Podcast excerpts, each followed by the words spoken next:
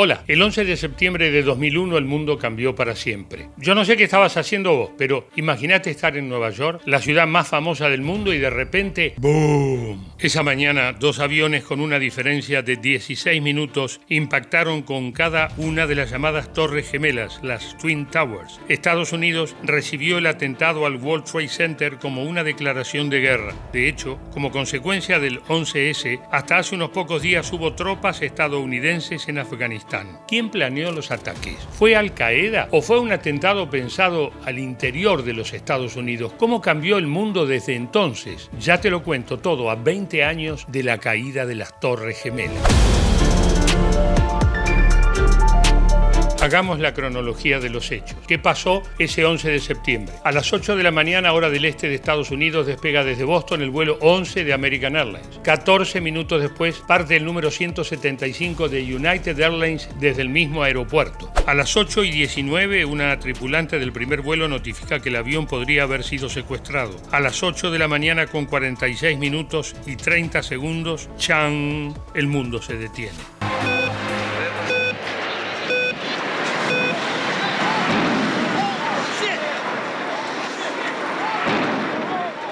A las 8 y 55, nueve minutos después del primer impacto, el presidente George W. Bush es actualizado sobre los hechos de Nueva York. A las 9 de la mañana, 3 minutos y 6 segundos, el mundo contempló el instante cuando la ficción superó la realidad. Los aviones secuestrados fueron cuatro en realidad. Además eh, de los dos que se estrellaron contra el World Trade Center, hubo uno que impactó contra el Pentágono y un cuarto que cayó en campo abierto en el estado de Pensilvania. ¿Quién realizó los ataques? Es la pregunta. ¿Y por qué? Según datos del FBI y del Departamento de Justicia de los Estados Unidos, un total de 19 hombres secuestraron los cuatro aviones. 15 personas habían nacido en Arabia Saudita, dos en Emiratos Árabes, uno en Egipto y uno en Líbano. Ninguno de ellos intentó ocultar su identidad. Pero ¿quiénes eran? ¿Y a quién respondían? ¿Eran conscientes de que estaban cambiando la historia contemporánea para siempre? Se empezó a escuchar con frecuencia la palabra Al Qaeda. Uno de los principales sospechosos es el saudí, el millonario saudí Osama Bin Laden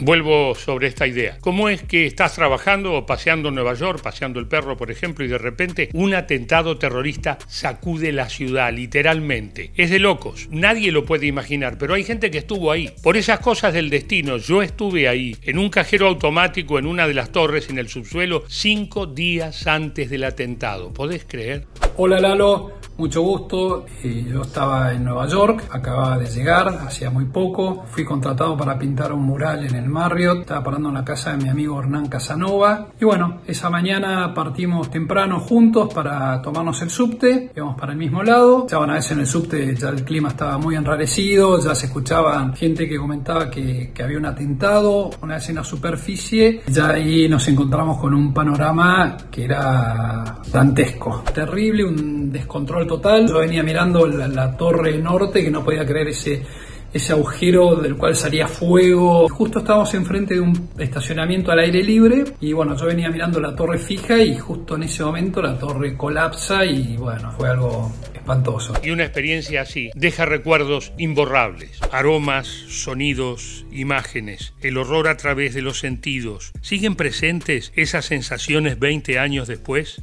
Hola Lalo, ¿cómo estás? Aquel martes 11 de septiembre de 2001, yo estaba en Nueva York, había terminado de hacer mi programa en Radio La Red, me iba a Washington, tenía que dar una conferencia allí, iba a tomar el tren en la estación de eh, Penn Station y cuando estaba por salir recibo un llamado desde Buenos Aires. Allí eh, me dicen, mira, hay un incendio en una de las Torres Gemelas, a ver si nos puedes informar qué es lo que está pasando. Entonces salgo al aire, cuando yo estoy hablando al aire con Jorge Rial, aparece la sombra del segundo avión. Y entonces eh, recuerdo que escucho yo en uno de los canales, y ahí vemos la sombra de un avión que tal vez sea un avión de reconocimiento para ver cuál es la situación de la gente que está en la terraza. Digo al aire, qué curioso, le digo que el avión está volando tan bajo, le digo, porque si sigue haciéndolo así, es posible que choque. Y en ese momento chocó. Es decir, relaté al aire el impacto del segundo avión, que nos dio la idea de que efectivamente estábamos frente a un ataque terrorista. Apenas ocurrieron los atentados, Estados Unidos invadió Afganistán con el objetivo de encontrar a Osama Bin Laden. Ponele que fue solo por eso, no tuvo nada que ver con el petróleo, te juro que no. La invasión, como supimos estos días, duró 20 años. En el medio, en mayo de 2011, el líder de Al Qaeda fue encontrado y asesinado en Pakistán, pero la guerra siguió y se amplió a Irak. ¿De qué otras maneras cambió el mundo desde el 11 de septiembre de 2001 y cómo cambió la vida de las personas? Hola Lalo, ¿cómo estás? Bueno, esa mañana yo estuve en un ascensor al lado de las Torres Gemelas, bajando con un contrato en la mano para ir a una reunión clave para mi carrera. Cuando llegué a la calle, ya estaban cayendo algunas cenizas y papeles de dentro de una de las torres, porque el primer avión había impactado mientras que yo estaba bajando el ascensor. Llamé a mi padre para decirle que yo estuve bien, que había impactado un avión en una de las torres, pero a lo mejor era una avioneta, un helicóptero, no se sabía en la calle en ese momento, había ocurrido 90 segundos antes, y de repente pasó por arriba de mi cabeza un segundo avión y se explotó en una de las torres. En ese momento era obvio que era un atentado y la gente empezó a gritar y ese día en mis proyectos personales cambió absolutamente todo. Me puso en camino a Argentina y la experiencia de venir a vivir estos 20 años en este país me ha cambiado totalmente como persona. Y la verdad ha sido una experiencia sumamente positiva, algo que nació de la tragedia, terminó siendo algo bueno para mí y mis, proyectos cambié mi vida, soy emprendedor en Mendoza, tengo un hijo de 11 años, Benjamín, que nació en Mendoza. Obviamente no siempre es posible buscar el lado bueno de una tragedia o recuperarse o cambiarse la vida, pero yo tuve mucha suerte en ese sentido en poder irme lo más lejos posible de zona cero y irme a Argentina y la verdad encontrar mi lugar en el mundo. El atentado a las Torres Gemelas no solo cambió la historia, no, también fue una ocasión inmejorable para que se expandieran múltiples teorías conspirativas. Que el atentado no lo hizo Al Qaeda, sino la ultraderecha estadounidense, que todo fue para justificar la invasión a países de Medio Oriente, que los atentados no sucedieron, decían. Faltaba que digan que fueron los extraterrestres. Me quieren enloquecer. Recuerdo también que en el año 2002 se publicó el libro La gran impostura del escritor y periodista francés Thierry Meissan, en el cual se refuerza la teoría de que un misil fue el que destruyó el ala oeste del Pentágono no un Boeing 757 del vuelo 77 de American Airlines, ya que no aparece ningún resto de la nave en el lugar ni evidencias de que el avión se estrelló. Para los gobiernos de Estados Unidos, el avión se desintegró completamente por el impacto. Al margen de las teorías conspirativas, es real que la CIA fracasó en detectar las señales que advertían un posible ataque terrorista en Estados Unidos. Un gran fracaso para la CIA. Se armaron comisiones, se investigó al interior de la agencia y sin embargo 20 años después sigue habiendo enigmas sin resolver. Muchos enigmas. My name is Kurt Sonnenfeld. For 10 years, I worked for several different agencies of the United States government, including the Federal Emergency Management Agency. In September of 2001, I was contracted to be the official videographer uh, following the attacks on Ground Zero of the World Trade Center.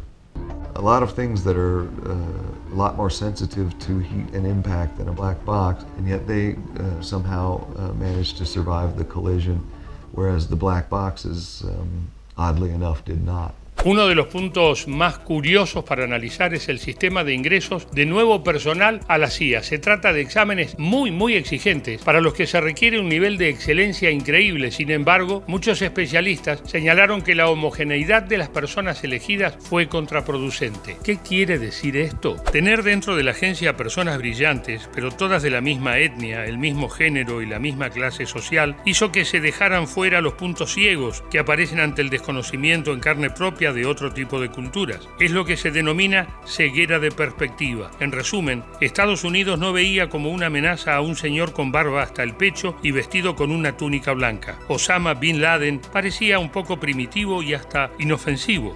To me, things began to appear out of the ordinary or even suspicious right from the beginning. all of the, the government agents were, were walking freely about uh, on the, the rubble of Ground Zero. There was no attention at all given to uh, preserving evidence, and in fact, uh, from what it looked like to me, uh, they were very rapidly removing the evidence and taking it away to uh, Fishkill Island, where it was then uh, sent to China and melted down uh, as quickly as possible.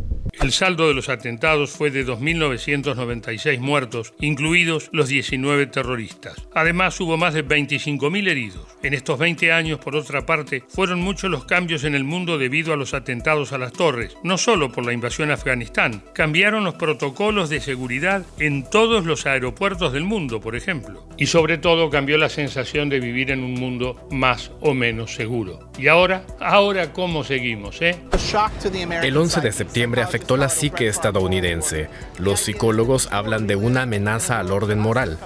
Antes vivíamos en un mundo en el que nos sentíamos seguros. Tras los atentados nos expulsaron de Disneyland, de ese mundo mágico en el que nos creíamos invulnerables ante posibles ataques. Nos invadió un mundo aterrador, lleno de peligros. Como es lógico, los atentados no solo cambiaron la vida de los estadounidenses y del resto de Occidente, también, por ejemplo, cambiaron la vida de los países islámicos y de sus ciudadanos y ciudadanas. De acuerdo a datos oficiales, desde la invasión norteamericana murieron unas 25.000 personas de la población civil afgana y más de medio millón fueron desplazados de sus hogares. En Irak, por su parte, las cifras aportadas por el Ministerio de Salud local hablan de unos 400.000 muertos civiles por la guerra. Aunque las cifras varían según la fuente, hay algo que los números no muestran. Desde el 11 de septiembre de 2001, una ola de islamofobia se extendió por muchos lugares del mundo. Estoy harta de tanta islamofobia lleva persiguiéndome toda mi vida. Cursaba cuarto de primaria cuando ocurrió el 11S. Puedo entender las reacciones subsiguientes. Atacaron a los musulmanes. Yo lo viví. Y los musulmanes siguen siendo atacados, detenidos. Nuestros jóvenes tienen miedo. Cuando pasan cosas como esta, los musulmanes tienen miedo de salir a la calle al día siguiente. Y uno se pregunta, ¿hasta cuándo va a durar esta situación? 11 de septiembre de 2001, el día que cambió todo. Guerras, teorías conspirativas, odio, el mundo, todo. Y aunque en la zona cero, donde estaban las Torres Gemelas, hace años hay un proyecto de reconstrucción, hay cosas que no se vuelven a construir así nomás. Lo que se tira en un minuto, cuesta años ser levantado. La paz, la tranquilidad, la libertad, mm, no son edificios que se levanten así nomás. Veremos, veremos cómo sigue esta historia que, en aspectos, recién está empezando. Gracias y hasta la próxima.